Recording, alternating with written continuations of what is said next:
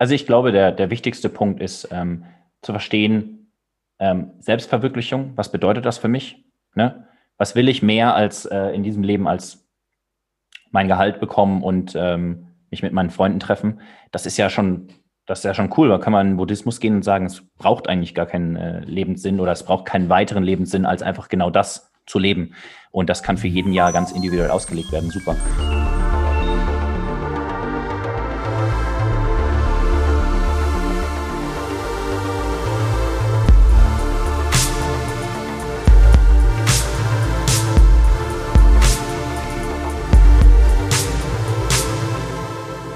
Herzlich willkommen bei Neu Normal, dem Podcast aus dem Basislager Rostock.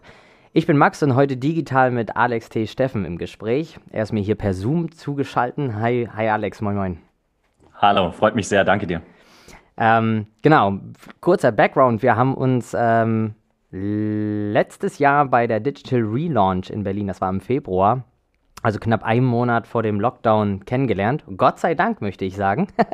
und ja. arbeiten tatsächlich seither auch immer mal wieder an dem einen oder anderen Projekt zusammen. Ähm, genau, das ist so, so unser Background. Habe ich was vergessen, Alex? Nee, freut mich total, dass wir auch in dieser Hinsicht zusammenkommen und in diesem Format. Also danke dir für die Einladung, Max. Sehr cool. Ähm, gib uns doch nochmal einen ganz kurzen Einblick in dich und deine Welt, äh, damit wir alle wissen, äh, wer ist das da eigentlich? ja, also ich habe natürlich, äh, wie wir alle, äh, mehrere Hüte auf in meinem Leben. Äh, das, der, der primäre und vielleicht hier auch relevanteste ist, äh, ich habe mich lange in meiner Karriere mit ähm, Konzernen und dann später mit Startups beschäftigt und äh, sehe mich ein bisschen als Brückenbauer zwischen den Mentalitäten und zwischen den Arbeitsweisen von beiden. Ich durfte bei Disney arbeiten, ich durfte bei Bosch arbeiten und auch in einer äh, Firma in Südamerika im Öl- und Gasgeschäft. Und dadurch habe ich äh, mehrere so klassische Unternehmen ansehen dürfen und dann habe ich mich im Startup-Bereich umgesehen, im Bereich äh, Learning und Development, Mentoring sozusagen dann im Bereich Tourismus und habe dann auch eigene Startups gegründet. Äh, zurzeit äh, ist eines davon noch sehr aktiv, das äh, Leadership-Entwicklungsunternehmen Growth Masters. Und ähm, ich habe zwei Bücher geschrieben zum Thema Organisationsentwicklung. Und äh, das ist so das, was mich am meisten beschäftigt. Ich arbeite mit Konzernen und mit auch mittelständischen Unternehmen zusammen, um die Organisation in eine neue Form zu entwickeln, um sozusagen aufgestellt zu sein für den digitalen Wandel und für die Wirtschaft der Zukunft. Und das macht mir extrem viel Spaß, eben dort auch neues Gedankengut reinzubringen. Entrepreneurship, Intrapreneurship und was es dazu braucht. Und darüber heute zu, zu sprechen, darüber freue ich mich natürlich sehr. Es soll heute um die Facetten des Unternehmertums so ein bisschen gehen und vor allem auch, ja, welche Persönlichkeitsaspekte dabei eine Rolle spielen, weil letztendlich ähm, das Unternehmen ist irgendwie eine Instanz, eine Organisation, aber sie wird von Menschen getragen und jeder Mensch hat ja seine Persönlichkeit. Und da wollen wir tatsächlich mal eintauchen und schauen, ähm, was steckt dahinter und welche Facetten kann es tatsächlich haben. Deswegen, Alex, sag mir doch mal, was steckt denn für dich hinter diesem sagenumwobenen Begriff Entrepreneurship? Man hört ihn, oder Entrepreneur letztendlich auch, man hört ihn und liest ihn überall. Was, was steckt für dich hinter dem Wort? Naja, es ist natürlich ein sehr wichtiges Wort, aber wenn man auf die Wurzel des Wortes zurückgeht, ist natürlich ein französisches Wort ähm, und es geht tatsächlich um die Unternehmung oder das Unternehmen, also im Sinne von dem Verb, ich unternehme etwas. Und äh, das ist eigentlich interessant. Für mich hat das zwei Aspekte. Der erste Aspekt davon ist, ich bin jemand, der hungrig ist, etwas weiterzuentwickeln, etwas zu verbessern, etwas zu potenziell optimieren, also etwas, was in der Welt derzeit unter dem Optimum liegt oder unter der ähm, Linie, wo ich es gerne hätte. Ich sehe Potenzial nach oben. Und danach bin ich hungrig. Das wünsche ich mir. Ein, ein Wunsch, dort weiterzukommen. Und der zweite Punkt, die Bereitschaft, die Anstrengungen auf sich zu nehmen, damit das auch passiert. Nicht an der äh, Seitenlinie zu sitzen und zuzugucken und zu warten, bis es denn jemand macht, sondern es tatsächlich zu tun. Und äh, da kommt dann gleich vielleicht auch eine relativ liberale Sicht rein. Etwas, was sich länger hält, braucht natürlich ein, eine gewisse, man könnte jetzt sagen, modern Deutsch, ein Businessmodell oder ich sage jetzt mal ein System, das es am Leben hält. Und äh, da ist man dann schon beim Unternehmen, ne? also Wirtschaftlichkeit. Und ähm, also man könnte sagen, es gibt einen Need, einen Bedarf in der Welt, den möchte ich erfüllen. Und äh, man könnte sagen, etwas dauert zu lange, äh, zum Beispiel der Staat braucht für bestimmte Dinge zu lange. Wir schaffen jetzt eine, ein Konstrukt, äh, wo wir äh, das vom Staat über die vom Staat übernommene Verantwortlichkeit nicht mehr brauchen und eine effizientere Lösung haben. Oder zweites Beispiel, ähm, es gibt äh, Vetternwirtschaft im Bankensystem. Was machen wir? Äh, wir gucken, dass das Ganze transparenter wird und schaffen den Bitcoin oder Ethereum und haben dort eine Alternative zum klassischen ähm, Austausch von Geld. Äh, oder drittes Beispiel, ähm, es ist mir, irgendwas ist mir unkomfortabel in dem Prozess, wie ich es nutzen kann, zum Beispiel äh, ein Taxi zu bestellen. Und was passiert? Ich äh, bilde das digital ab, ähm, kann sehen, wer mich fährt, kann sehen, wie lange noch braucht, um mich abzuholen und schon ist vom klassischen Taxi das Uber als Alternative da. Ne?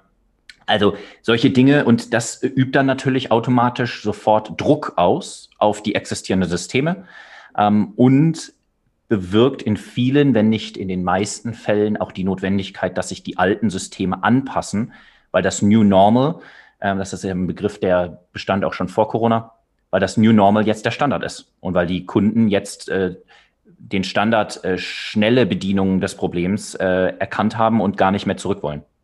Also zusammenfassend eigentlich zwei Punkte.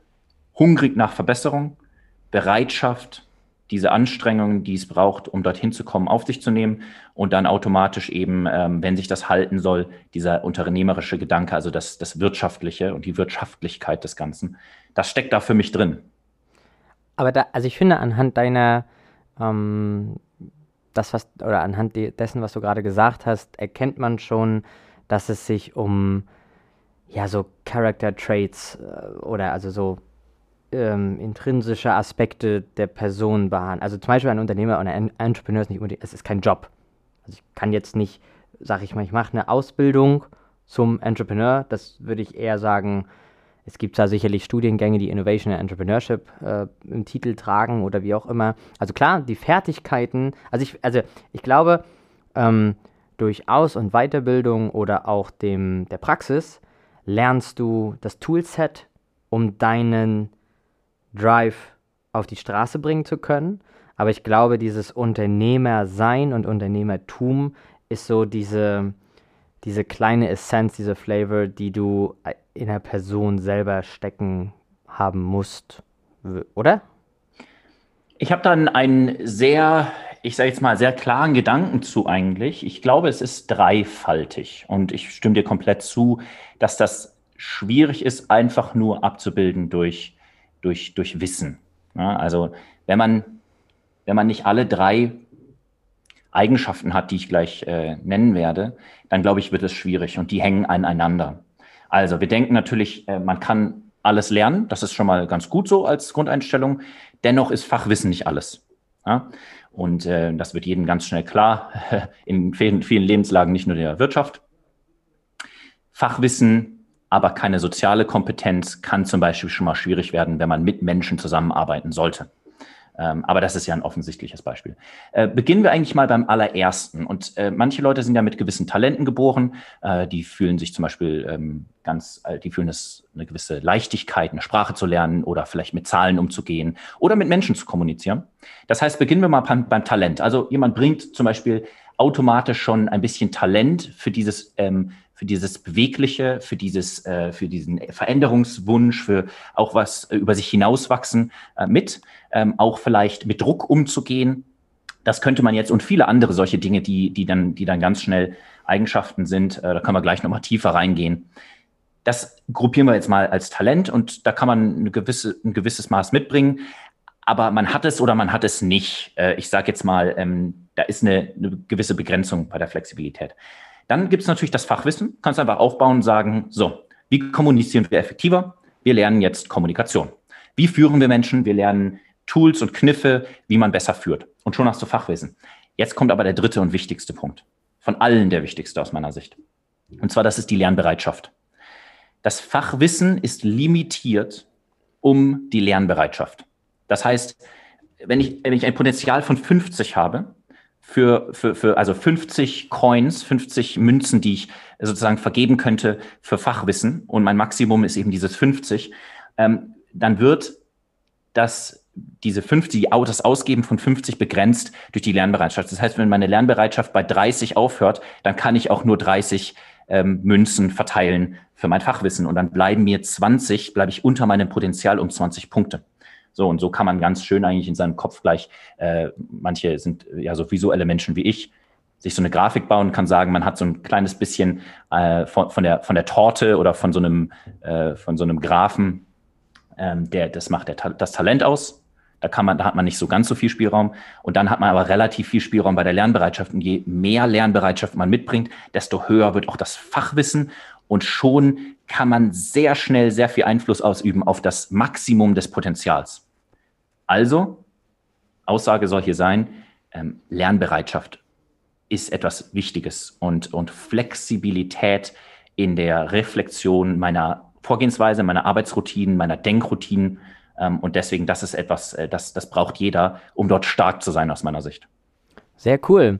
Ähm, wo, also ich, jetzt gerade, wo wir da so drinstecken, würde ich tatsächlich mal in diese, ich sag mal so vier Facetten haben wir heute mal so thematisch, die wir mal so durchleuchten wollen und abklappern wollen. Und zwar haben wir so ein bisschen drei, mh, hm, nennen wir es mal so Kontext-Dinge um dieses Entrepreneurship herum. Und dann haben wir nochmal den Mantel. Aber dazu kommen wir später. Starten wir mal ein, ähm, weil wenn man sich die Frage stellt, okay, Unternehmer, boah, was, wer oder was ist das eigentlich?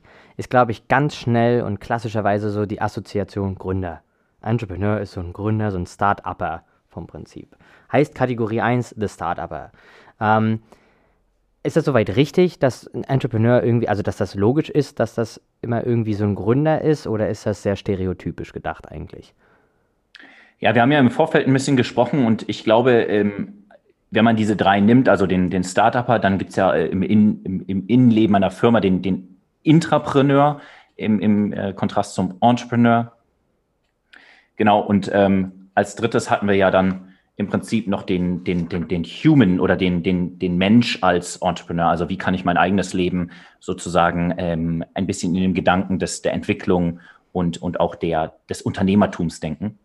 Und ähm, ich glaube, man muss wirklich alle drei sehen und für sich auch als äh, Qualität erkennen, als, als äh, Qualitätspunkte erkennen, weil ich finde, wenn man nur die Startupper anguckt und die gleichsetzt mit dem Entrepreneur, ähm, statt das weiterzufassen, dann verfällt man auch äh, ganz schnell in ein paar Probleme. Und ähm, eines äh, dieser Probleme ist auch diese Polarisierung. Ne? Das ist der, das ist der Hipster am, am Tischtennis, äh, der nicht, der nicht wirklich arbeitet. Der sagt, der ist kreativ, aber eigentlich, ähm, eigentlich äh, lümmelt er nur rum. Ne? Und im Kontrast dazu sieht man sich dann als, als fleißigen äh, Menschen, vielleicht on, äh, Ingenieur oder so, der, der ganz viel Arbeit aufgewendet hat, Zeit aufgewendet hat, sein Fach zu lernen und der die Drecksarbeit macht. Ne? Und ähm, tatsächlich liegt die Wahrheit natürlich ähm, immer in, in, der, in der Mitte. Und man hat äh, sowohl unter diesen sogenannten Hipstern natürlich äh, fleißige Menschen, die äh, wirklich die Unternehmen, die Wirtschaft, die äh, Ökonomie, die, die Ökologie weiterbringen durch ihre Ideen, durch ihre durch ihre Denkweise, durch ihre Arbeitsweise. Und dann gibt es auf der anderen Seite natürlich auch ähm, selbstgefällige, ich sage jetzt mal, Leute, die aus ihrem System nicht raus wollen, aus ihrem Denksystem auch nicht raus wollen und denken, sie machen alles richtig. Und äh, die Wahrheit ist ja, wir haben überall fleißige Leute und wir haben auch äh, immer mal wieder schwarze Schafe. Aber die Denkweise ein bisschen aufzubre aufzubrechen, hilft, glaube ich. Trotzdem können wir uns, glaube ich, gut mal über den Startup unterhalten, äh, weil da steckt vieles drin, was wir, äh, was nützlich ist und was wir uns, wenn wir jetzt noch nicht so in dieser Denke sind, äh, auf jeden Fall aneignen können als Eigenschaften, als Qualitäten, ähm, um besser darin sein, ähm, innovativ zu sein, äh, neue Arbeitsmethoden, äh, neue Ideen auch äh, marktreif zu machen. All das ist sicherlich äh, sehr, sehr wertvoll. Also ähm, wenn wir da einsteigen, dann sag, gib mir ein Go und Ja, ich würde, würde so ein bisschen, äh, dass wir uns mal, mal so rantasten, weil tatsächlich ähm, glaube ich, gerade wenn man so den Blick Richtung Startups äh, wirft, also ich merke das auch immer wieder, schnell kommt da so die, die, eine Art Rückkopplung, die sagt, ja, ist ja klar, bei Startups geht das alles. Das ist immer so fast schon so eine Standardantwort. Warum? Oftmals, weil es damit mh, mm, zusammengeworfen wird, ist ja ein kleines Unternehmen, kleines Team, zwei, drei Leute, schnell, wenn, äh, also wandelbar und auch wendig. Ähm, aber ist das so? Also, also funktionieren solche kleinen Unternehmen grundsätzlich anders als die großen? Und vielleicht an welchen Aspekten gibt es sogar Schnittmengen, wo du sagst, eigentlich ist es da sehr ähnlich? Falls. Ja, das ist eine interessante Frage und äh, ich würde sogar noch eine Kategorie mit reinnehmen, nämlich die mittelgroßen Unternehmen. Aber das ist äh, tendenziell eine wir haben hier einen Aspekt von Vorteil und wir haben einen Aspekt von Last, wenn wir, wenn wir uns über Unternehmensgröße unterhalten. Ähm, Im Bereich, in Bezug auf die Flexibilität und die, die Machbarkeit von Neuem, sagen wir mal, ja. Also den Startups wird natürlich immer nachgesagt, ja, die können ja ganz, ganz schnell und wendig irgendwelche Dinge machen. Sie haben aber natürlich auch Nachteile. Ne? Also reden wir mal von den Vorteilen einer Unternehmung, die länger am Markt ist, die Erfahrung gesammelt hat, die vielleicht auch schon Systeme aufgebaut hat. Ähm, man könnte jetzt einfach sagen, ein Wort Legacy. Ne? Wir haben Legacy-Systeme und ähm, wir haben zum Beispiel auch Legacy-Partnerschaften. Ne? Vertrauen, was aufgebaut wurde über die Jahre, die das beständig ist. Ähm, diesen Einfluss haben junge Unternehmen nicht. Die müssen sich erst im Markt positionieren, die müssen erst äh, Gehör finden. Na, also der Vorteil von Großunternehmen ist zum ersten Mal, zum, zum einen mal, dass sie, dass sie diesen Einfluss ausüben können, zwecks ihrer Marke, zwecks ihrem, ihrer Marktposition. Sie haben auch zum Beispiel Cash-Reserven. In den meisten Fällen gibt es Geld, was ausgegeben werden kann für, für neue Initiativen, wenn es denn locker gemacht werden kann. Das ist schon mal ein Vorteil. Auf der anderen Seite haben wir natürlich eine riesen Last, ähm, die dürfte dem einen oder anderen sehr, sehr bekannt sein und vielleicht im Alltag auch äh, ähm, auftauchen. Ähm, der Mangel an Außensicht. Das ist das Erste. Ne? Also frische Ideen ähm, stoßen, gibt es manchmal gar nicht und wenn es sie gibt, dann stoßen sie natürlich oft auf Widerstand. Ähm, das Zweite ist Speed to Market. Wenn ich äh, 100 Absegnungen brauche aus allen möglichen Abteilungen und Vorgesetzten, dann wird das Ganze natürlich schwierig, in einem schnell getakteten, dynamischen, digitalen Umfeld Kundenlösungen zu, zu entwickeln ähm, und, und weiterzuentwickeln vor allem. Ähm, also auch so ein bisschen die Adaptionsfähigkeit. Ähm, das Dritte, was ich sagen möchte, ist, ist äh, eine gewisse Dichte an Verwaltung. Ähm, je größer die Organisation, desto mehr verwaltet, muss verwaltet werden. Und Verwaltung an sich, das Wort äh, klingt schon fast ein bisschen schwer. Ähm, es geht einher natürlich mit, mit ähm, Reduktion von Geschwindigkeit und ähm, oft auch mit so einem gewissen Gehabe. Äh, wer hat mehr zu sagen? Wer muss hier noch sein Okay geben? äh, was natürlich limitiert. Diesen Vorteil haben junge Unternehmen, da geht es äh, recht dy dynamisch zu und äh, mit wenig Hierarchie, auch mit wenig ähm, ich kann mehr als du, sondern alle müssen irgendwie an einem Strang ziehen, aus der Natur heraus, weil es wenig gibt und jeder anpacken muss. Und jetzt kommen wir eigentlich zu einem ganz interessanten Punkt, vielleicht dem letzten, den ich hierzu sagen möchte. Ähm, es ist tendenziell auch ein, ein, eine Identifikation mit einem gewissen Purpose da also eine, ein, ein Daseinsgrund, ein internalisi internalisierter, ähm, ja, eine Vision, die internalisiert wurde. Warum mache ich das überhaupt? So, so das in die Richtung. Und dafür die extra Meile zu gehen, das ist, eine, das ist ein Luxus, den viele große Unternehmen nicht haben, wo es eher diese Abarbeit Systematik gibt und man die Leute wirklich motivieren muss mit Boni und was nicht allem, dass sie überhaupt ein bisschen mehr machen, dass sie überhaupt ein bisschen Neues reinbringen. Und sonst machen sie einfach ihren Job und ich würde sagen, das liegt nicht an den Menschen, das liegt an, der, an dem Prozess. Man kann Menschen motivieren, man kann sie aber auch über die Zeit demotivieren und ihnen sozusagen anlernen, ähm, dass sie eigentlich nur noch Dienst nach Vorschrift machen müssen. Von dem her, ja, Großunternehmen und äh, kleine Unternehmen sind grundauf anders und haben andere Strukturen, Vorteile und Nachteile. Aber wenn wir jetzt konkret über Innovation und über ähm, Pioniertum reden, dann ähm, gibt es natürlich ganz konkrete Dinge, ähm, die es den kleinen Unternehmen leicht machen, macht, äh, ja, da, da kompetenter zu sein. Also du hast gerade zwei Stichworte genannt. Das eine ist so dieses Pionier und das andere ist Vision, beziehungsweise schrägstrich Visionär. Ähm, tauchen wir doch mal konkret jetzt wirklich ein in diese Persönlichkeitsaspekte. Wie, welche siehst du da bei einem Startup? Ich höre viel davon, dass so The Visioneer ist oder The Pioneer vom Prinzip. Das sind oftmals Begrifflichkeiten, die man, so Hashtags, sag ich mal, die man unter einen Gründer, einem Startup ersetzen kann. Ähm, wie siehst du das? Oder was siehst du bei einem, bei einem solchen Menschen? Das ist wirklich eine gute Frage und ich möchte auch eine ganz klare Abgrenzung liefern zu den klassischen Beispielen. Wir haben ja immer diese, diese starken Charaktere, äh, ob das Elon Musk ist oder ob das äh, Richard Branson ist oder wie sie alle heißen, die irgendwie ein, eine sehr polarisierende Persönlichkeit haben. Steve Jobs ist ein weiteres Beispiel, ähm, die durch ihre polarisierende Persönlichkeit und ähm, durch ihre Ideen auch Gehör finden. Aber das ist nicht alles. Wir haben, wir haben unendlich viele Menschen, äh, die in, in, in Anführungszeichen ein Pionier sind in ihrem, in ihrem Gebiet, auch auf ihrem Niveau, ohne gleich ein Elon Musk zu sein. Und ich gruppiere das meistens in so ein 3 plus 1 äh, System. Für mich ist das, ich nehme ein paar äh, Beispiele jetzt mal, ähm, die, die jeder ganz gut verstehen kann, glaube ich. Und zwar äh, erstens der Forscher, zweitens der Designer, drittens der Aktivist und dann gibt es noch eine allgemeingültige äh, Charaktereigenschaft, die, die gruppiere ich unter Sportler, der Sportler. Ähm, gehen wir mal von vorne nach hinten äh, durch. Der, der, Forscher ist klassisch jemand, der probiert aus. Der nimmt sich eine Petrischale und sagt, meine Hypothese ist, äh, wenn ich zwei Wochen warte und das und das da reingebe, dann wächst irgendwas. So, er weiß es aber nicht, bis er es nicht ausprobiert hat und bis er nicht die äh, Situation im Labor neutralisiert hat, dass auch wirklich keine anderen Faktoren dort mit reinspielen, die ihn, ähm, die seine Hypothese irritieren könnten, ähm, weiß er es nicht. Das heißt, er, er gibt eine Hypothese, er probiert aus und er kriegt ein Resultat und kann daraufhin weiter entwickeln. Ne? Ähm, das ist äh, noch ein bisschen abgegrenzt vom Ingenieur. Ähm, ich glaube, da ist eine, eine, eine, ganz, ganz hohe Wissbegierde und eine ganz hohe, ein ganz hoher Bedarf nach, nach Wahrheit da. Statt so eine, statt so ein, äh, ich habe hier eine Meinung und ähm, ich will jetzt um jeden Preis, dass meine Meinung gehört wird. Das ist der Forscher, also das Ausprobieren. Und im äh, großen Unternehmenskontext haben wir viel zu wenig Ausprobieren. Das ist äh, Teil meiner tagtäglichen Arbeit. Und ähm, ich merke das immer wieder, wenn wir mehr von diesem Forschertum hätten, von diesem, ähm, ich, ich will das ausprobieren, ob das funktioniert, statt äh, der mit der mit dem höchsten Gehalt im Raum sagt irgendwas und dann wird das ähm, so ein bisschen abgenickt. Das ist das Erste. Wir brauchen mehr von diesem Forschertypen. Ähm, und das ist eine Eigenschaft, die ähm, die, die Startupper auf jeden Fall mitbringen.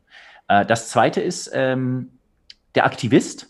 Das ist jemand, äh, der, der ist sich bewusst, dass um Neues, um Chancen wahrzunehmen, um Neues zu schaffen, brauchen wir die Kollision von Ideen. Wir brauchen die Kollision und nicht das Abnicken. Und das ist nicht, nicht notwendigerweise, Aktivist hat immer so ein, so ein bisschen sowas, sowas Negatives. Das ist der Störenfried. Das ist der, der vielleicht auch ein bisschen ins Extrem geht, der irgendwelche Boote rammt und was weiß ich, auf irgendwelche Windräder drauf klettert oder so. Das muss das gar nicht sein. Das ist einfach jemand, der aktiv ist, statt lethargisch. Und das ist tendenziell jemand, der kommuniziert gut und gerne. Gut ist jetzt äh, vielleicht, äh, ja, habe ich da jetzt rein interpretiert. Ich würde sagen, der, der kommuniziert gerne und er weiß, dass Netzwerken etwas Wichtiges ist. Und auch tagtäglich merke ich, dass viele Unternehmen aufgehört haben, äh, das Potenzial, was schon in der Unternehmung ist, zu verbinden, zu vernetzen und daraus dann Wert zu ziehen. Ähm, stattdessen kaufen sie sich teuer irgendwelche Berater ein ähm, und können teilweise, sind sogar fixiert und unfähig, sich zu bewegen, wenn dieser Berater ihnen nicht sozusagen die Berechtigung gibt, eine Entscheidung zu treffen. Sie haben den Mut verloren, selber Entscheidungen zu treffen und alles ist nur noch so ein, ähm, so ein, so ein Bewegen in, in, in, in, in, Lehm. Und ähm, stattdessen dürfen wir uns von diesen Aktivisten eine Scheibe abschneiden und lernen zu kommunizieren und zu, zu Netzwerken, um, um diese Potenziale, die schon um uns herum überall sind, aber so ein bisschen verborgen sind, zu aktivieren. Deshalb auch Aktivist. Das war Nummer zwei. Nehmen wir Nummer drei, das ist der Designer. Ähm, das ist der, der wirklich neu denkt. Der, der nimmt, der nimmt äh, ein Blatt Papier und sagt, wie kann ich äh, ein Viereck malen mit maximal, keine Ahnung, sieben Strichen oder haben wir alles irgendwie schon mal gehört, ähm, ohne, ohne den Stift abzusetzen. Ne? Äh, oder das sagt, der sagt, äh, so, das äh, haben wir bis jetzt immer auf diese Weise gemacht und der Prozess muss mindestens fünf Schritte haben. Und dann kriegt das aber doch irgendwie hin, das in drei abzubilden und der Kunde freut sich, weil er nur drei Schritte durchlaufen muss. Der sagt, wir können es wirklich auch anders. Der Status quo ist nicht, ähm, nur weil wir es die letzten 20 Jahre so gemacht haben, ist das nicht das ein, der einzige Weg, zur Wahrheit, zur Lösung zu kommen, vor allem in einer Welt, die sich ständig wandelt. Und ähm, ja, ein anderes Beispiel dazu eigentlich ist ähm, so, jedes Unternehmen hat irgendwie einen Demand-Prozess. Je größer, desto strukturierter. Und ähm, ja, die, die Startupper machen uns das eigentlich vor. Beim Demand-Prozess im klassischen Sinne haben wir meistens irgendwen, der sagt, ich hätte gerne, ich brauche jetzt etwas, eine neue Software für intern oder irgendwas für den Kunden. Und der schreibt das in irgendeine Maske rein und dann setzt sich da jemand dran und äh, filtert das vor oder klassifiziert das oder gibt irgendwelche Budgets potenziell aus, wenn es dann den, die Schritte äh, durchlaufen hat. Und das ist alles langwierig. Ähm, aus dem Grund, weil es viele Demands gibt, aus dem Grund, weil das richtig abgeklopft werden muss, weil die Budgets auch nicht für alles ausgegeben werden können und so weiter. Jetzt kann man das auf den Kopf drehen und kann sagen, wie macht das denn ein Startup? Das verlagert die Verantwortung der Qualifizierung dieses Demands auf die Seite des Endnutzers. Der Endnutzer muss sozusagen die Vorteile und die Kosten klar darstellen, wie in so einem Pitch. Wir kennen das Wort alle irgendwie aus so einem, aus dem Startup-Bereich und muss in dem Pitch darlegen, was das Businessmodell ist von diesem Demand. Und jetzt spart man sich natürlich massig Ressourcen auf dieser Kontrollseite, auf der Innenseite des Demand-Prozesses, wo irgendwer, der vielleicht halb so viel Ahnung hat von dem, was der, was auf der, auf der Nutzerseite wirklich passiert, irgendwie ein Okay geben muss und irgendein Budget zuordnen muss, wovon er gar nichts versteht. Und stattdessen ähm, könnte man das so machen, stellt das auf den Kopf und schon hat man einerseits Ressourcen gespart und zweitens hat der, der die höchste Motivation hat, ein einen besseren Prozess zu schaffen, ein besseres äh, Produkt, ein besseres Modul zu schaffen, genau der kümmert sich auch drum. Ähm, das ist jetzt mal ein Beispiel so aus dem alltäglichen Leben. Damit hätte man den Designer vielleicht kurz besprochen und dann will ich jetzt noch den Sportler erwähnen. Also wenn wir sagen drei und eins, ne? also wir haben, äh, manche von uns sind eher so der Designer, manche von uns sind eher der Aktivist, manche von uns sind eher so der Forscher. Und je mehr wir uns in unserer ähm, am meisten identifizierten Rolle auch bewegen, desto mehr desto effektiver sind wir auch. Und dann haben wir aber eine Qualität, die müssen eigentlich alle mitbringen. Was passiert bei einem Sportler? Der Sportler, Sportler, nehmen wir einen Fußballer, geht auf den Rasen und manchmal läuft es richtig gut und er schießt Tore oder er macht ähm, irgendwelche Angaben oder so und das läuft alles super und das Team gewinnt. Und manchmal tun sie das eben nicht. Und genau in dem Moment zeigt sich auch das, äh, die Eigenschaft des Sportlers am deutlichsten. Ist der Sportler bereit, einen Misserfolg hinzunehmen und wieder aufzustehen und nächstes Mal wieder mit höchster Motivation äh, am Projekt oder am Spiel teilzunehmen? Ne? Oder ist das so jemand, der probiert genau einmal und steckt dann den Kopf in den Sand, weil er sagt, ja, das ist nichts für mich? Und wir müssen alle, glaube ich, mehr lernen, Sportler zu sein oder diesen Aspekt von einem Sportler ähm, in uns aufzunehmen. Und das eben haben auch Startupper, die nehmen eine Krise nach der nächsten, einen Rückschlag nach dem nächsten auf und sagen, ich kann das, ich werde doch nochmal die Kohle finden, ich werde doch nochmal, und wenn mir 100 Leute gesagt haben, das war doof, du bist ein Idiot, mach doch lieber wieder irgendeinen Job, ähm, dann werde ich es trotzdem nochmal unternehmen, weil ich glaube an, das, an die Veränderung und ich glaube daran, dass es einfach Versuche braucht, eine Forschereigenschaft. Somit hat man die 3 und 1, die Eigenschaften so ein bisschen abgeklappert. Das ist so meine Sicht auf den Startupper. Ja, cool. Das ist ja, das ist vom Prinzip ja würde ich sagen, die, der Blick in die Person, die eine Person selbst. Ähm, jetzt hat gerade ein Startup, glaube ich, immer, egal in was für einem Bereich tätig, immer die riesigen große Herausforderung, äh, ein Team zu konstellieren, ein Team zusammenzubringen, also andere Menschen ähm, ins Boot überhaupt erstmal zu holen und so weiter und so fort. Ähm, Denkst du oder, oder treffen für dich dort genau diese 3 plus 1? Sind das die gleichen Aspekte, die auch bei der Team, äh, beim Recruiting nennen wir es mal und auch Teammotivation und dieses am Ball bleiben? Weil ich sag mal so, so wenn du gerade gesagt hast, oder, oder ich würde jetzt schlussfolgern, dass mein Team genauso sportlich sein muss wie ich oder sportleer sein muss. Weil was bringt es, wenn ich sage, komm, weiter, weiter, bum, bum, bum, da lassen wir uns jetzt nicht und irgendwann ist aber bei jemand anderes die Luft raus, weil der sich sagt, boah, ganz ehrlich, wofür machen wir das denn hier? Jede Woche schrubben wir hier Stunden, coden irgendwas hin und letzten Endes äh, haben wir drei Klicks, beispielsweise. Ne? Also sind es, sind es relativ ähnliche oder deckungsgleiche Aspekte, die bei dem ganzen Team Processing eine Rolle spielen oder würdest du sagen, da, da sind andere Dinge wertvoller, sinnvoller oder ähm, notwendiger? Also wenn ich ein äh, Team aufstelle, dann äh, geht es mir eigentlich um drei Dinge und äh, die sind für viele im HR vielleicht ein bisschen äh, verwunderlich, aber es sollte auch nicht äh, ganz überraschend sein, weil man hat das bestimmt hier oder da auch schon mal in irgendeiner Form gehört. Und zwar ähm, also Initiative ist der Hauptgrund, der Hauptmagnet, der Hauptansatzpunkt ähm, für das Hiring und Kompetenz kann man dann schulen. Äh, das ist natürlich ungewöhnlich für Menschen, die sich tagtäglich CVs anschauen und über formale Qualifikationen gucken und die auch vielleicht für manche Rollen erfordern. Völlig selbstverständlich. Trotzdem, gerade wenn ich Neues schaffen will, ähm, wird das, was du eben angesprochen hast, die Kurve und das, der Erhalt von Motivation, der Erhalt von Energie, also hoher Energie durchzuhalten und nicht das hinzuschmeißen nach, ähm, nach kurzer Zeit, das steht und fällt mit der Initiative.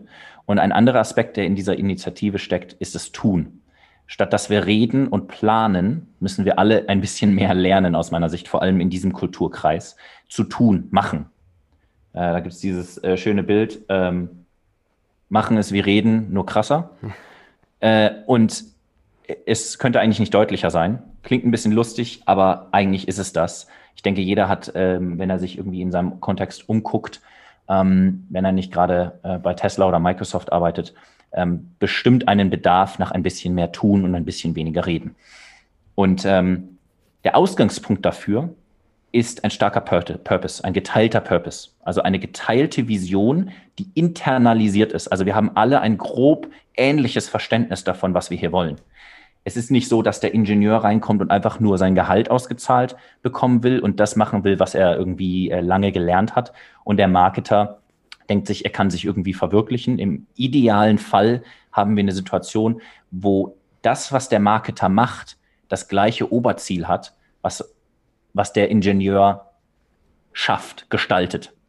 Und ähm, genau, also dieses Warum, was tiefer drin steckt.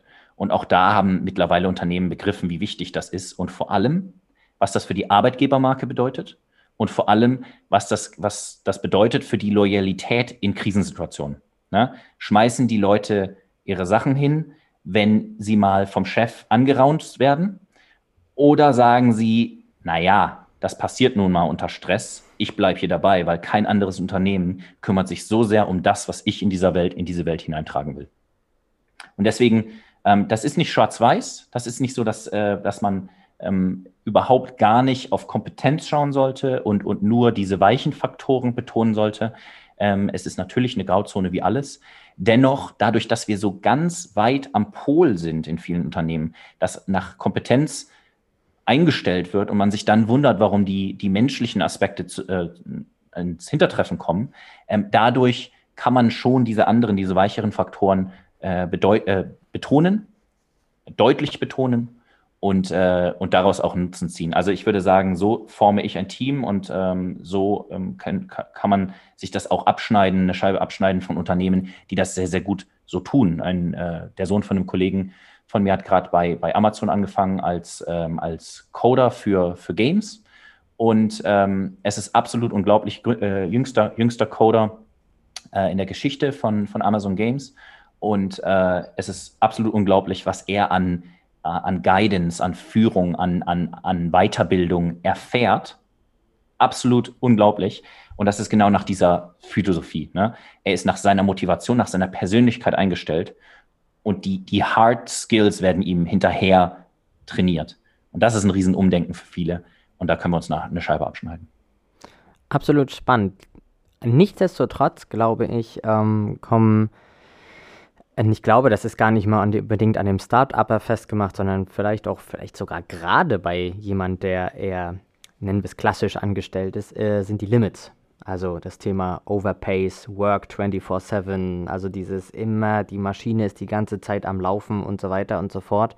Ähm, Work-Life-Balance, ja, entwickelt sich auch so ein bisschen in so eine Buzzy-Geschichte, aber letztendlich ist es trotzdem ja ein Thema, also zu gewichten und zu schauen, okay, wo wo ist denn der Cut da, dabei? Du meinst jetzt konkret im Unternehmenskontext äh, von klassischen Unternehmen oder meinst du im, im Bereich Startup?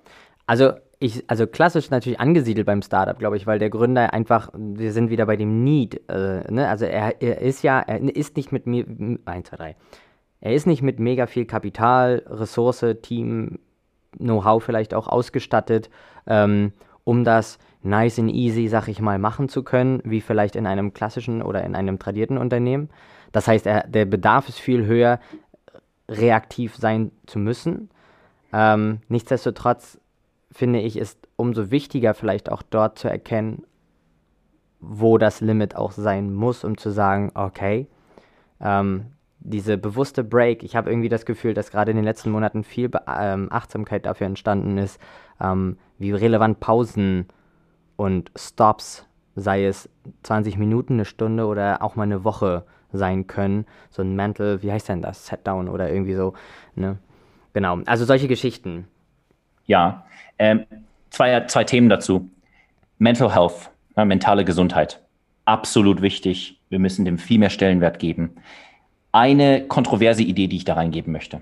Äh, genauso wie ein introvertierter Mensch nicht Energie zieht aus großen Gruppen, aus dem Austausch mit großen Gruppen, aber ein extrovertierter Mensch das schon tut und man so eine Batterie sich vorstellen könnte, ne? man lädt die Batterie auf oder man lädt sie eher ab. Ne? Man gibt Energie ab, wenn man sich als introvertierter Mensch mit vielen Menschen äh, austauschen soll, muss, wenn das erwartet wird.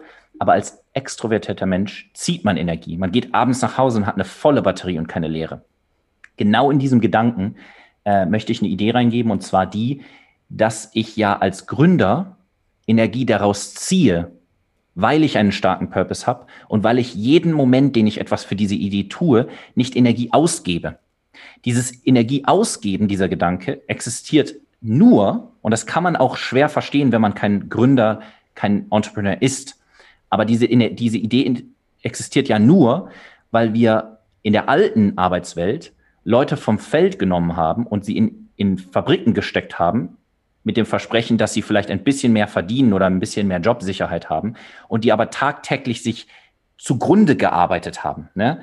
Arbeit, die Energie raubte. Und das haben wir weiterentwickelt. Und so ähm, sind in vielen Unternehmen jetzt Leute, die, äh, die sitzen am Computer und sind ebenfalls in einem äh, energieraubenden Arbeitsmodus den ganzen Tag ob das daran liegt, welche Arbeit sie tätigen oder ob das daran liegt, dass sie keinen Purpose haben, dass sie nicht die Verbindung zwischen der aufreibenden Arbeit und dem zukünftigen Beitrag, den sie leisten haben. Das sei mal dahingestellt oder vielleicht andere Faktoren. Aber der Punkt ist, sie sind in diesem Arbeitsraubenden, sie geben ihre, sie, sie nehmen ein Gehalt am Ende des Monats und geben dafür Energie, Lebenszeit, äh, Stressbereitschaft und so in den Markt rein.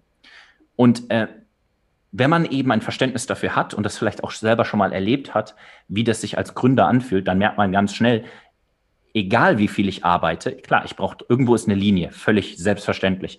Aber man darf das nicht gleichsetzen, zwölf Stunden als Gründer mit einer konkreten äh, Idee, die die Welt verbessert oder die einfach nur einen Prozess verbessert, ein, ein, ein, ein Notwendigkeit in der Welt verbessert, zwölf Stunden investiert in dieses Ding und der Mensch geht mit, mit einem Energieplus nach Hause.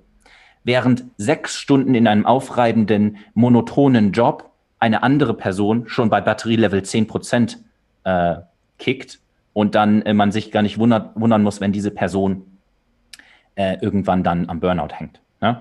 Trotzdem völlig klar, dass man dadurch nicht eine, eine Rechtfertigung hat, dass jeder Mensch irgendwie 12, 17, keine Ahnung, wie viele Stunden am Tag arbeiten muss. Aber wir kennen das alle. Es gibt so Typen, die ziehen einerseits Energie raus und die werden über die, den Zeitraum auch dadurch nicht müder. Also Differenzierung, wie immer, man muss differenzieren. Das ist keine Einladung für jeden Menschen auf dieser Welt, jetzt plötzlich weiter zu schuften ohne Ende und sich kaputt zu machen.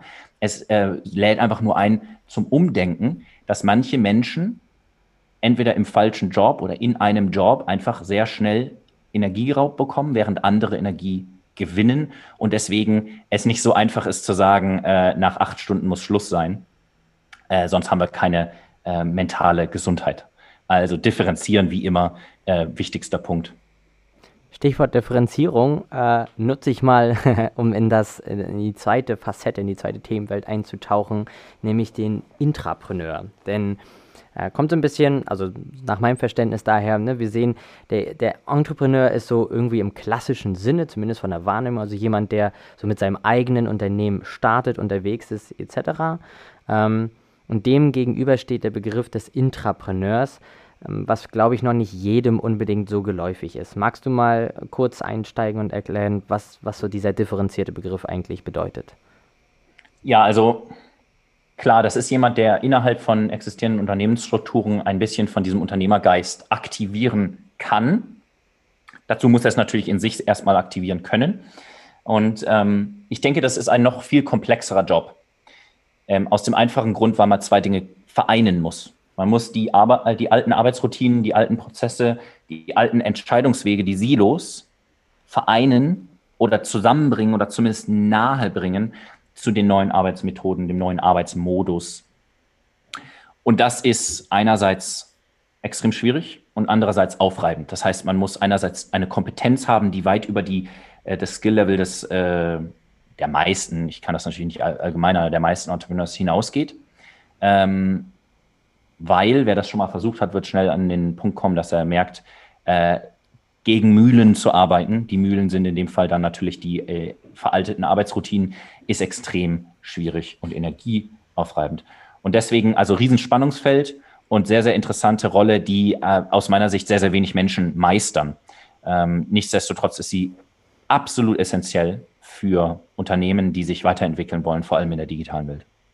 Ich habe das letztens nochmal gelesen, also der, der Intrapreneur kommt aus dem Feld Corporate Entrepreneurship. Also irgendwo letzten Endes, ähm, sag ich mal, könnte man ja dem dann auch schlussfolgern, dass Intrapreneur und Entrepreneur irgendwo gleich sind. Ist das so und wenn ja, an welchen Stellen? Ich würde sagen, sie unterscheiden sich, mhm. weil der Entrepreneur hat absolute Freiheit.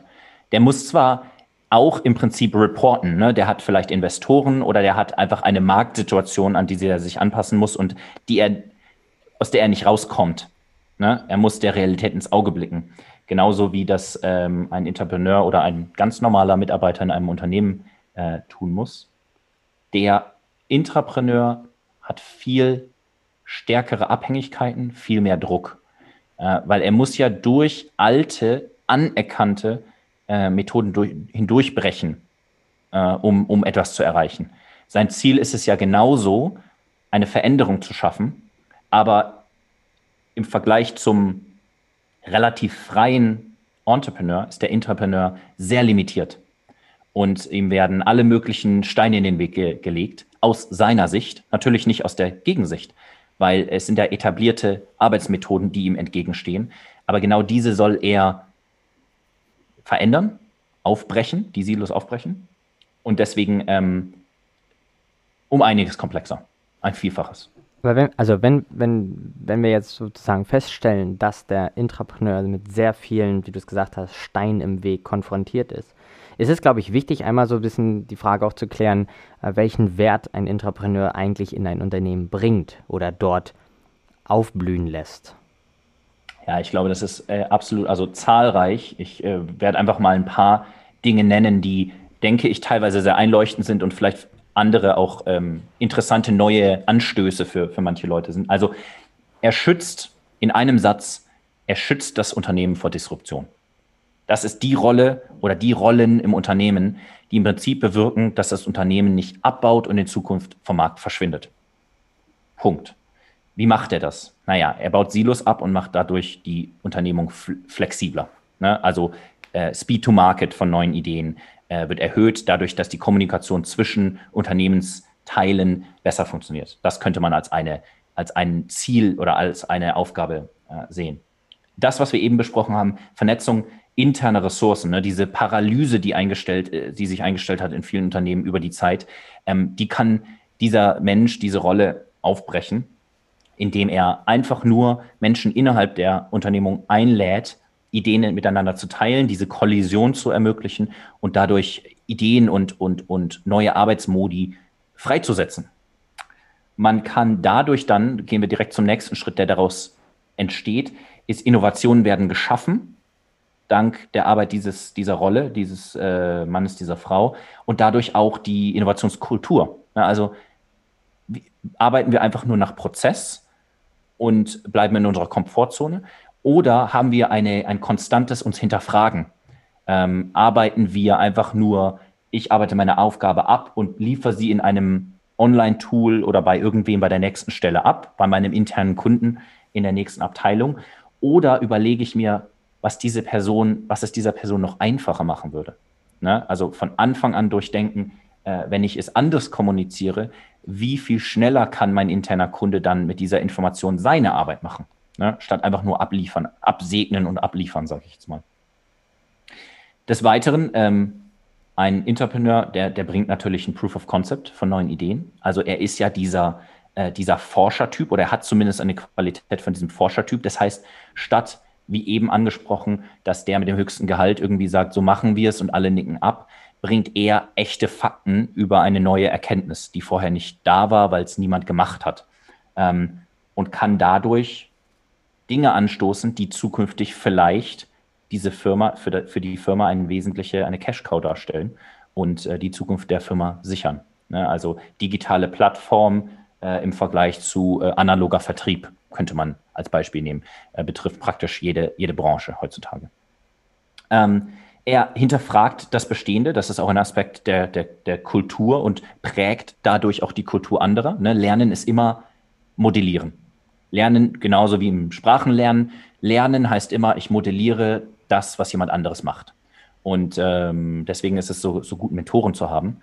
Und wenn jetzt so eine Person, wenn man zu so einer Person aufschaut, dann wird sich automatisch die Kultur dieser Person im Unternehmen weiter durchsetzen. Wenn das, wenn diese Energie oder diese Eigenschaften nicht willkommen sind, dann wird die Unternehmung sich auch nicht weiterentwickeln können.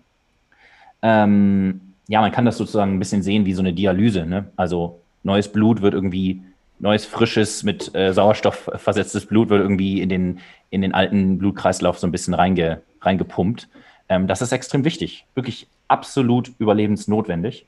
Ähm, und dann können wir noch einen Schritt weiter gehen und zwar diese bisschen auch Buzzword-getriebene äh, Kundenzentrierung ansprechen. Ähm, wir schaffen durch diese Eigenschaften Designer, Aktivist, Forscher natürlich viel mehr das zu tun, was unsere Kunden wollen, statt zu sagen, der Prozess hat das schon immer so abgebildet, das passt so. Und haben schlussendlich eine, ein besseres Verhältnis zu unseren Kunden, können dadurch auch jetzt äh, neue Innovationen gestalten. Ne? Wir gehen hin und sagen, was hättest du denn gerne zusätzlich zu den klassischen Produkten, die wir dir liefern?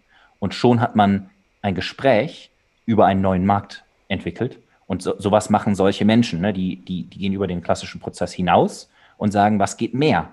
Ganz zurück zum Anfang, wie kann ich etwas verbessern? Dieser Hunger nach Verbesserung. Und dann schlussendlich natürlich, letzter Punkt, die Arbeitgebermarke. Also bin ich ein verstaubtes Unternehmen und werde so wahrgenommen. Nicht nur, weil vielleicht meine Jobpostings verstaubt sind, sondern weil auch alle erkennen, dass bei mir keine Innovationskultur herrscht und dass Prozesse so ab, geliefert werden, wie sie abgeliefert werden? Oder werde ich wahrgenommen als ein Unternehmen, was mehr will, was sich verändern will, was sich auch neu aufstellen will und im Markt, jedem zukünftigen Markt, egal wie er sich weiterentwickelt, wohin er sich entwickelt, ein Player sein möchte. Und das äh, ist ja völlig klar, dass das ähm, Bewerber auch merken. Und ähm, das muss man dann eben auch äh, hinbekommen, deswegen auch die Arbeitgebermarke. Deswegen eigentlich ein 360 Grad ähm, Einfluss auf das Unternehmen, könnte man wirklich so sagen. Und äh, bringt mich eigentlich nur zu dem Punkt zurück, der Entrepreneur ist der Schutz vor der Disruption. Ja, so ein bisschen, also klingt für mich so nach dem Innovationsknotenpunkt, so ein bisschen. Also Genau, so weil das, das, Bündel Menschen ja auch zu aktivieren, also zu strahlen nach draußen auch, sei es auf einer, dieser, was du gerade gesagt hast, die Außenwahrnehmung, also wie wird die gesamte Organisation von ganz außen extern wahrgenommen und dann innerhalb dieser Inner Circles immer weiter ran bis an das Dichteste, bis zur Person selbst. Ähm, genau. Genau, er stößt das ja auch an und hat dann idealerweise noch weitere Entrepreneurs in seiner Umgebung innerhalb des Unternehmens und kann dadurch das tun, was wir ja als Dialyse gerade ähm, besprochen haben und kann das wirklich reintragen. Je größer die Organisation, ist völlig klar, dass eine Person das gar nicht abbilden kann. Ähm, aber er hat Einfluss auf andere und schafft diese Kultur über diese Weitergabe der Energie, ne? Kulturprägung ähm, und, und die Energie fließt in die, in alle Winkel der Organisation hinein.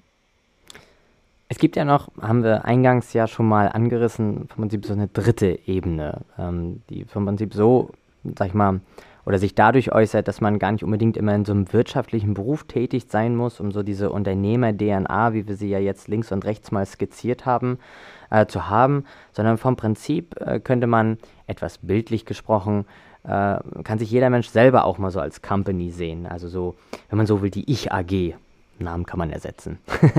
ähm, das heißt, es geht hierbei darum, genauso diese, diese wesentlichen Aspekte eines Unternehmens einfach mal auf sich zu übertragen. Denn, wenn man sich das mal vor Augen führt, eigentlich macht man es ja tagtäglich. Jeder macht es irgendwie. Man muss sich und seine Ressourcen kennen.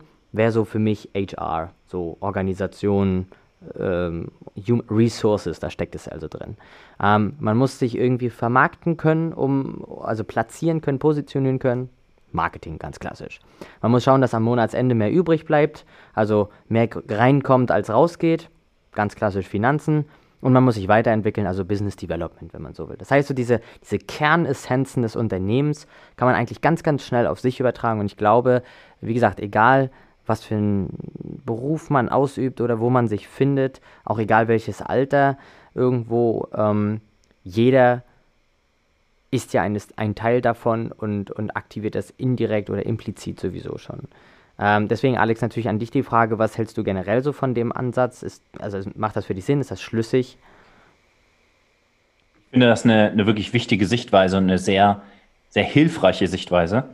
Und ich finde, das ist ein, ein, ein massives Defizit unserer, unserer Schulbildung, dass uns das äh, nicht in irgendeiner Form mehr mitgegeben wird. Ne, wir hören an jedem Ende, wir sind jetzt natürlich ein bisschen schon in der Philosophie und auch in der, vielleicht in der Politik angekommen mit unserer Unterhaltung hier.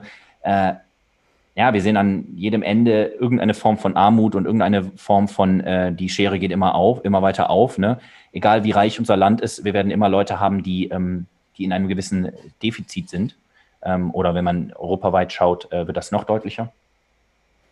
Warum lehren wir denn nicht genau das, was du gerade sagst? Ne? Also finanziell, also mir wurde in der Schule nicht beigebracht, wie ich mit Finanzen umgehe, wie ich budgetiere, ähm, was es bedeutet, Kosten zu haben, wie ich Kosten klassifiziere, wie ein Mehrwert zu Wohlstand führt. Ne, ganz einfach.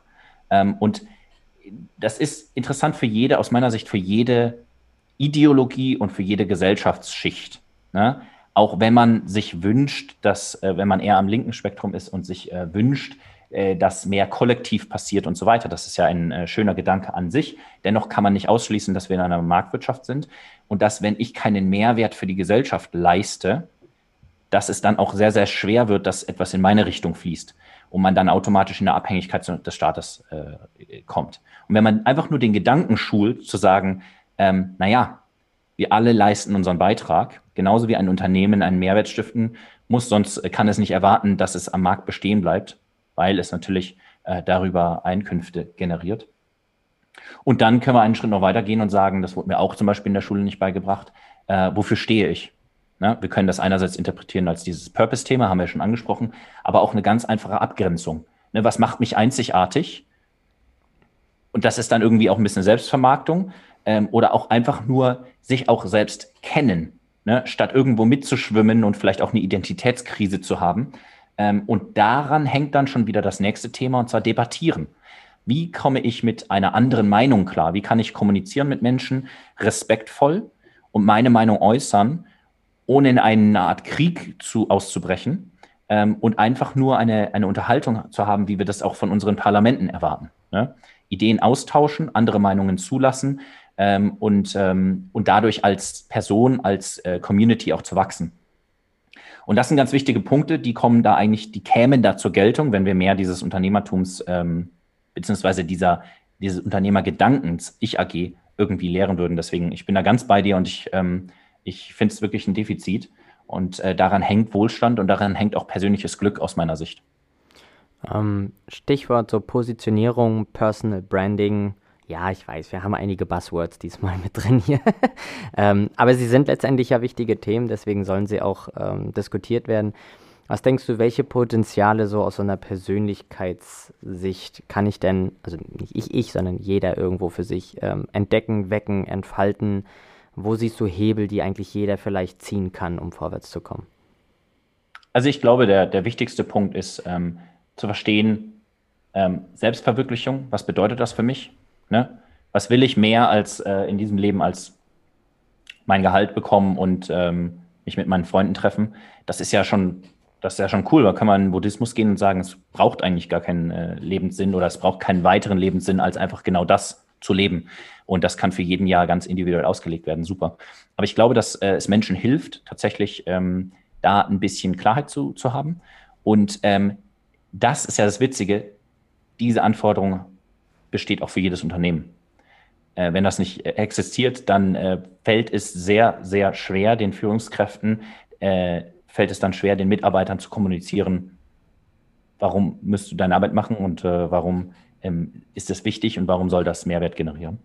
Und deswegen, äh, das ist eigentlich der, der, der, der wichtigste Gedanke. Da könnten wir natürlich einen, einen eigenen Podcast aufnehmen zu dem Thema, weil es auch ein Thema ist, was mich begeistert. Aber diese Frage, das könnte auch eine kleine eine Challenge sein, ne? eine kleine Herausforderung für jeden, der jetzt äh, zuhört.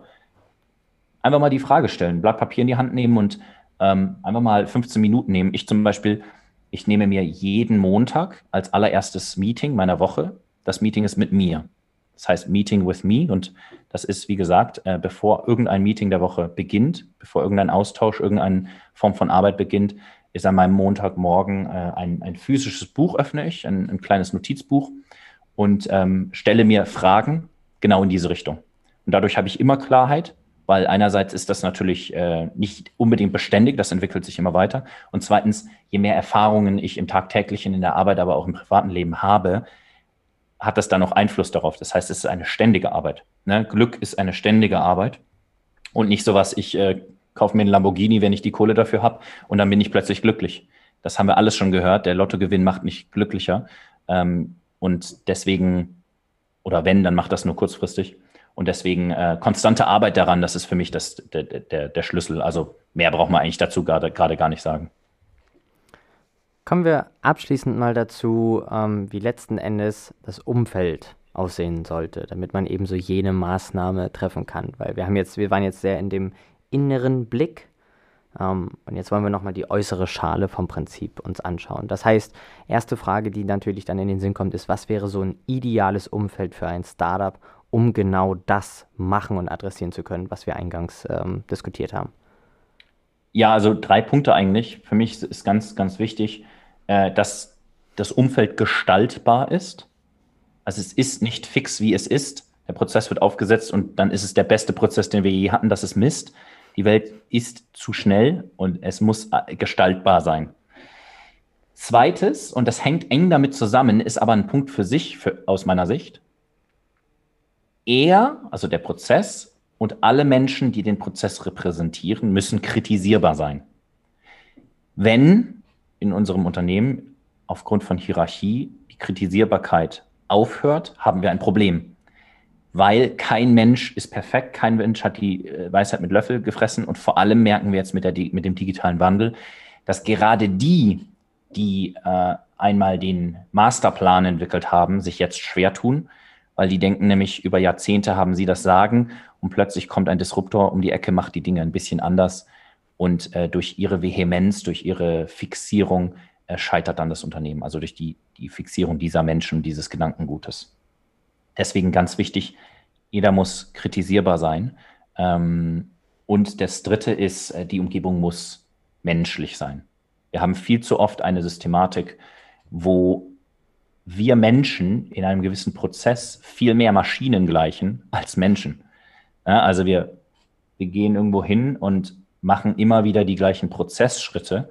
Und nur weil gerade noch kein Code entwickelt wurde, der genau diesen Prozessschritt automatisiert, ist der einzige Grund, warum wir äh, das noch als Menschen machen. Aber wenn man von außen drauf blicken würde, könnte man sehen, also ähm, das ist schon näher an einer Maschine als an einem Menschen. Dabei sind wir ja so vielfältig und dabei gibt es genug Berechtigung für uns, ähm, das Menschliche tatsächlich als Qualität für Differenzierung zu sehen und wahrzunehmen.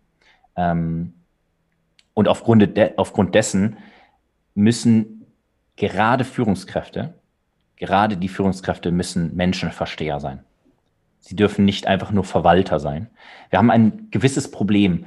Gerade in großen Organisationen haben wir ein bisschen, bisschen das Problem, äh, dass das zweifaltig. Das erste ist, die äh, Führungskräfte, die haben natürlich sehr viel Ahnung vom Business, aber sie sind eigentlich im Geist Verwalter.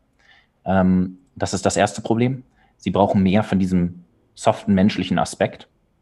Und das zweite Problem ist, dass das HR-Department ganz oft ich sage jetzt mal, zu wenig von Business versteht. Ne? Die, die haben die Verantwortung, diese Menschenversteher zu sein. Sie sind aber wiederum in ihrer kleinen Blase und dadurch wirken sie oft unrealistisch. Ne? Die Dinge, die sie empfehlen, die Dinge, die sie initialisieren, die wirken echt äh, oft unrealistisch und können deswegen selten dann umgesetzt werden und ähm, klingen vielleicht auch manchmal wie eine Spielerei. Und genau aus diesem Spannungsfeld, aus Problemen, ähm, entsteht dann so eine Schleife, und in dieser Schleife passiert über langen Zeitraum nichts Wirkliches, weil alle entweder abnicken oder nur ein bisschen machen und sich nicht trauen, wirkliche Veränderungen zu machen. Und das Problem haben, junge Unternehmen nicht. In den meisten Fällen haben sie das nicht. Das liegt vor allem daran, dass sie äh, keine äh, Verwaltungsstrukturen haben im klassischen Sinne, nicht zu viele zumindest. Und das Zweite ist, dass alle irgendwie bei allem anpacken. Und das ist ein immenser Vorteil. Das ist natürlich auch ein bisschen Chaos, aber das ist ein immenser Vorteil. Also gestaltbar muss es sein, kritisierbar muss es sein, in Startup-Strukturen sehr, sehr oft äh, sehr real, ne, dass der Gründer oder der Initiator oder der Investor äh, massenhaft Kritik erntet für die Aktion, die er tut. Und in klassischen Strukturen ist das häufig nicht so. Ähm, und man in seiner eigenen Echo-Kammer ist. Und natürlich menschlich, das haben wir angesprochen. Also das ist ganz wichtig. Und ich würde vorschlagen, was man sich mal auf die Fahne schreiben kann als, als Projekt oder als Initiative ist, 50 Prozent des Verwaltungsapparats abbauen. Das heißt nicht Stellen schreiben, sondern streichen, sondern das heißt zu gucken, was von diesem ganzen Verwalten, was wir die ganze Zeit tun, kann mal weg. Wie können wir Entscheidungen viel leaner, also viel schmaler und viel schneller treffen, ohne dass wir einen riesen Absegnungsapparat brauchen, ohne dass wir ein Reporting-System brauchen, was aufgeblasen ist, nur dass jeder seinen Senf dazu gibt, der irgendwann mal eine Senior-Position bekommen hat. Ganz, ganz wichtig. Ähm, und demgegenüber für den, also für den Intrapreneur ist das quasi das, also du hast angesprochen, das gilt für Führungskräfte, das, das da, da nehme ich so raus, dass das theoretisch relativ gleich sein kann ähm, auch für tradierte Unternehmen. Also wie, wie können die, was können tradierte, etablierte, wie auch immer Unternehmen machen, dass sie erstmal vielleicht auch Intrapreneure finden. Also ich finde, das, das Bewusstsein dafür da zu haben, wow, ich habe so eine Leute hier bei mir schon oder ich möchte solche Leute akquirieren bzw. rekrutieren. Ähm, also einmal die, die Fragestellung, wie finde ich die dann oder was kann ich dafür tun, damit ich sie finde und vor allem damit ich sie fördere und ja, nutze in Anführungszeichen. Ja, das ist äh, wirklich super Frage. Also der, der erste Punkt möchte ich gleich übernehmen von eben. Viel vom Verwaltungsapparat weg. Weil das, jetzt komme ich gleich direkt zum zweiten Punkt, der hängt eng, eng damit zusammen. Ähm, das spielt dann, das macht dann einen Vorteil für die Kongruenz. Die Kongruenz zwischen Arbeitgebermarke und Alltag. Folgendes passiert alt, ganz, also jeden Tag. Wir sind Innovationsführer in XYZ. Du bist hier richtig, wenn du XYZ und du kannst mit uns die Zukunft gestalten. So, klingt erstmal cool. Da hängt dann noch eine relativ sexy Marke dahinter und man sagt, hier ist die Bewerbung. Man ist in einem Pool von 200 Bewerbungen oder mehr, manchmal 1000 und dann macht man es und schafft es und dann setzt die große Enttäuschung an. Weil aus diesem ganzen Marketing-Sprech, was die ähm, HR-Abteilung dann nach außen posaunen musste, damit das irgendwie ähm, auch Resultate bringt, wird dann große Ernüchterung, weil man nämlich dann in diesem ganzen Verwaltungslehm ähm, steckt. Und man kann, man hat sich beworben auf eine Stelle des Gestaltens, weil das vermarktet wurde, weil man eigentlich, muss man mal ehrlich sagen, belogen wurde.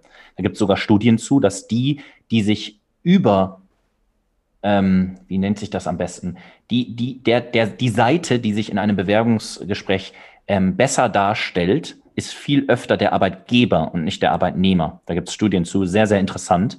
Man denkt ja immer, der Arbeitnehmer stellt sich äh, qualitativ besser dar, ähm, um irgendwie diesen Job zu bekommen.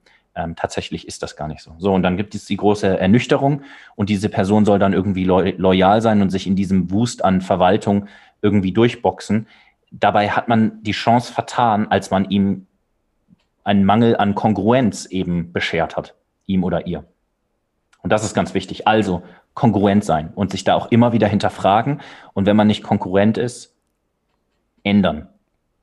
Weil sonst kann man Intrapreneure nicht anwerben. Man kann solche Leute, die, die kann man nicht durch hohe Gehälter anwerben. Wenn man Leute durch hohe Gehälter anwirbt, dann wird man nicht einen klassischen Intrapreneur haben. Man wird jemanden haben, der eine gewisse finanzielle Sicherheit sich wünscht. Ähm, das sollte auf der Hand liegen. Und dann braucht man sich nicht wundern, wenn es nicht klappt. Ne? Und das Zweite ist eine Umdenke. Bin ich es überhaupt wert? Ne? Mal ein bisschen, mal ein bisschen nüchtern, auch mal ein bisschen selbstkritisch ähm, betrachten. Das könnte man auch übertragen auf das private Leben. Ähm, jeder will irgendwie einen attraktiven und intelligenten und lustigen und ähm, alles, alle möglichen Qualitäten eines Partners haben.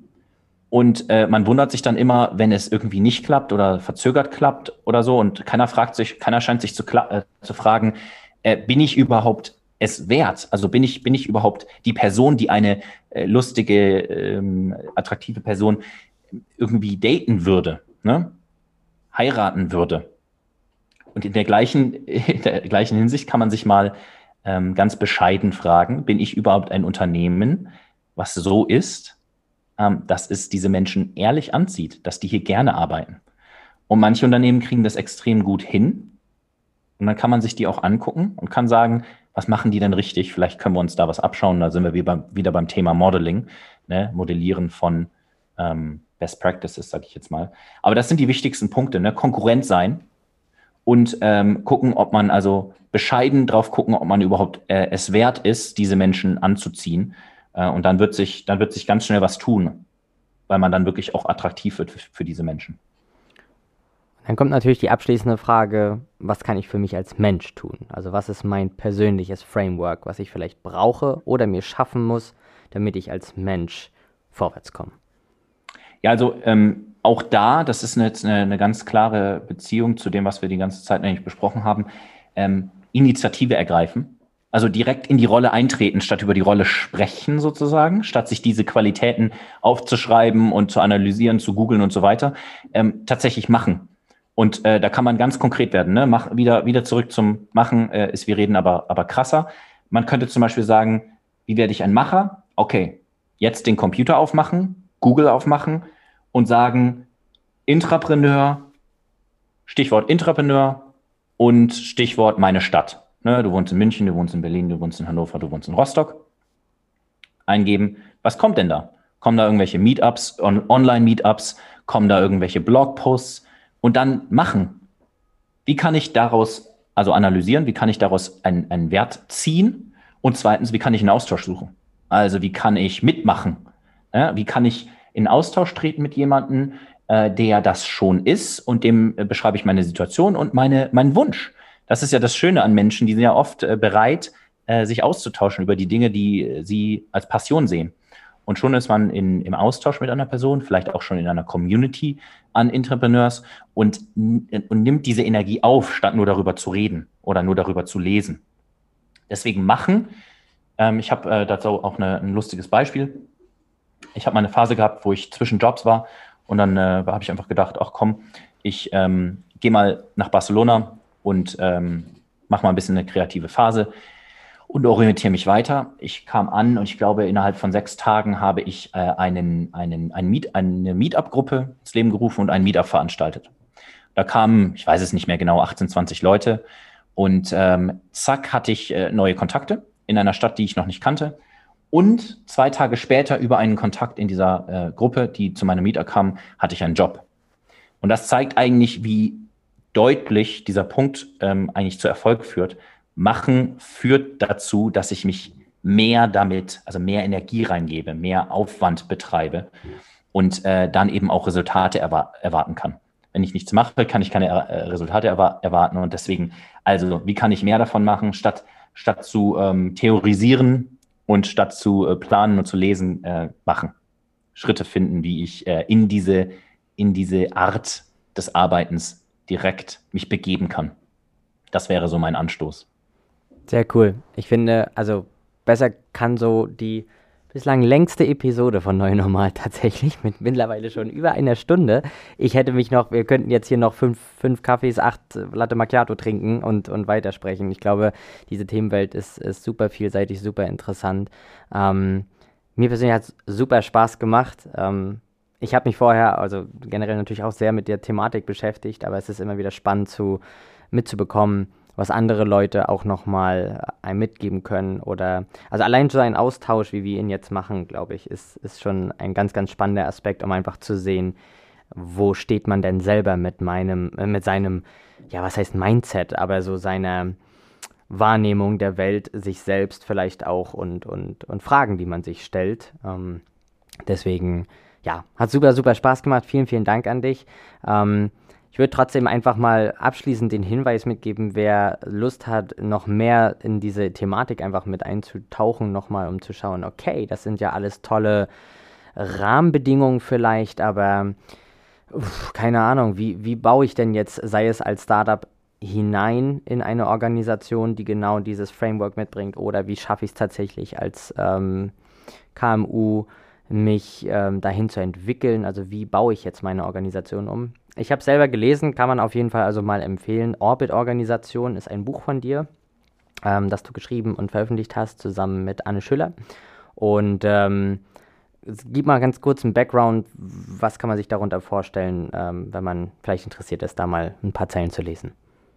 Ja, danke. Ähm, das ist ein, ein Buch, was ich zusammen mit Anne Schiller geschrieben habe. Ähm, mein zweites Buch und äh, es ist rausgekommen. Es kommt jetzt in der dritten Auflage raus, äh, in äh, ein paar Wochen. Und ähm, es ist ein Leitfaden. In neun Schritten leiten wir den Leser zum Unternehmensmodell für die digitale Zukunft. Das bedeutet konkret, man schaut sich an, was ist anders in der Zukunft und was sind die Stellschrauben, um dort sich besser aufzustellen. Und das äh, beinhaltet zum Beispiel Themen wie den Purpose. Das beinhaltet vor allem aber ähm, ein Umdenken der Organisation, Organisationsstruktur, also von der klassischen Pyramide oder Matrix hin zu einer mehr zirkulären äh, Logik und dadurch eine Flexibilisierung, ein Abbau von Silos und vor allem ein Installieren von Brückenbauerrollen, wie wir sie im Buch nennen, also genau diesen Menschen, über die wir jetzt eigentlich ziemlich viel geredet haben, ob man sie Entrepreneur, Changemaker nennt, ähm, das ist am Ende dann ähm, was sehr ähnliches, aber genau diese Vernetzer in der Organisation zu schaffen, die ähm, auch zwischen Einheiten dann äh, Potenziale freisetzen. Und ähm, genau, sehr viel, sehr viele äh, Beispiele und sehr viele Grafiken auch dabei. Also das ist äh, gar nicht als, als, als trockener, äh, trockene Theorie gedacht, sondern ähm, da kann man richtig mit loslegen. Also wer es lesen will, ähm, die Orbit-Organisation. Und danke fürs Erwähnen, Max. Ja, sehr cool. Auf jeden Fall mal reinlesen. Ist auf jeden Fall kein Lehrbuch. Ist nichts, nichts was im, in der Uni-Bibliothek, glaube ich, steht bislang. Schade eigentlich. Alex, hat mir super viel Spaß gemacht. Ich freue mich, wenn wir tatsächlich, sei es auf dem Thema oder irgendeinem anderen spannenden, nochmal aufsatteln können und unser Gespräch nochmal äh, fortsetzen. Ähm, für heute war es das erstmal, deswegen vielen, vielen Dank an dich, ähm, dass du heute dabei warst. Vielen Dank, Max. Mir hat es auch richtig viel Spaß gemacht und an alle Zuhörer viel Erfolg beim Umsetzen wie gesagt, super wichtig ins Machen gehen und viel Erfolg dabei. Alles Gute. Sehr cool. Bis dann. Macht's gut.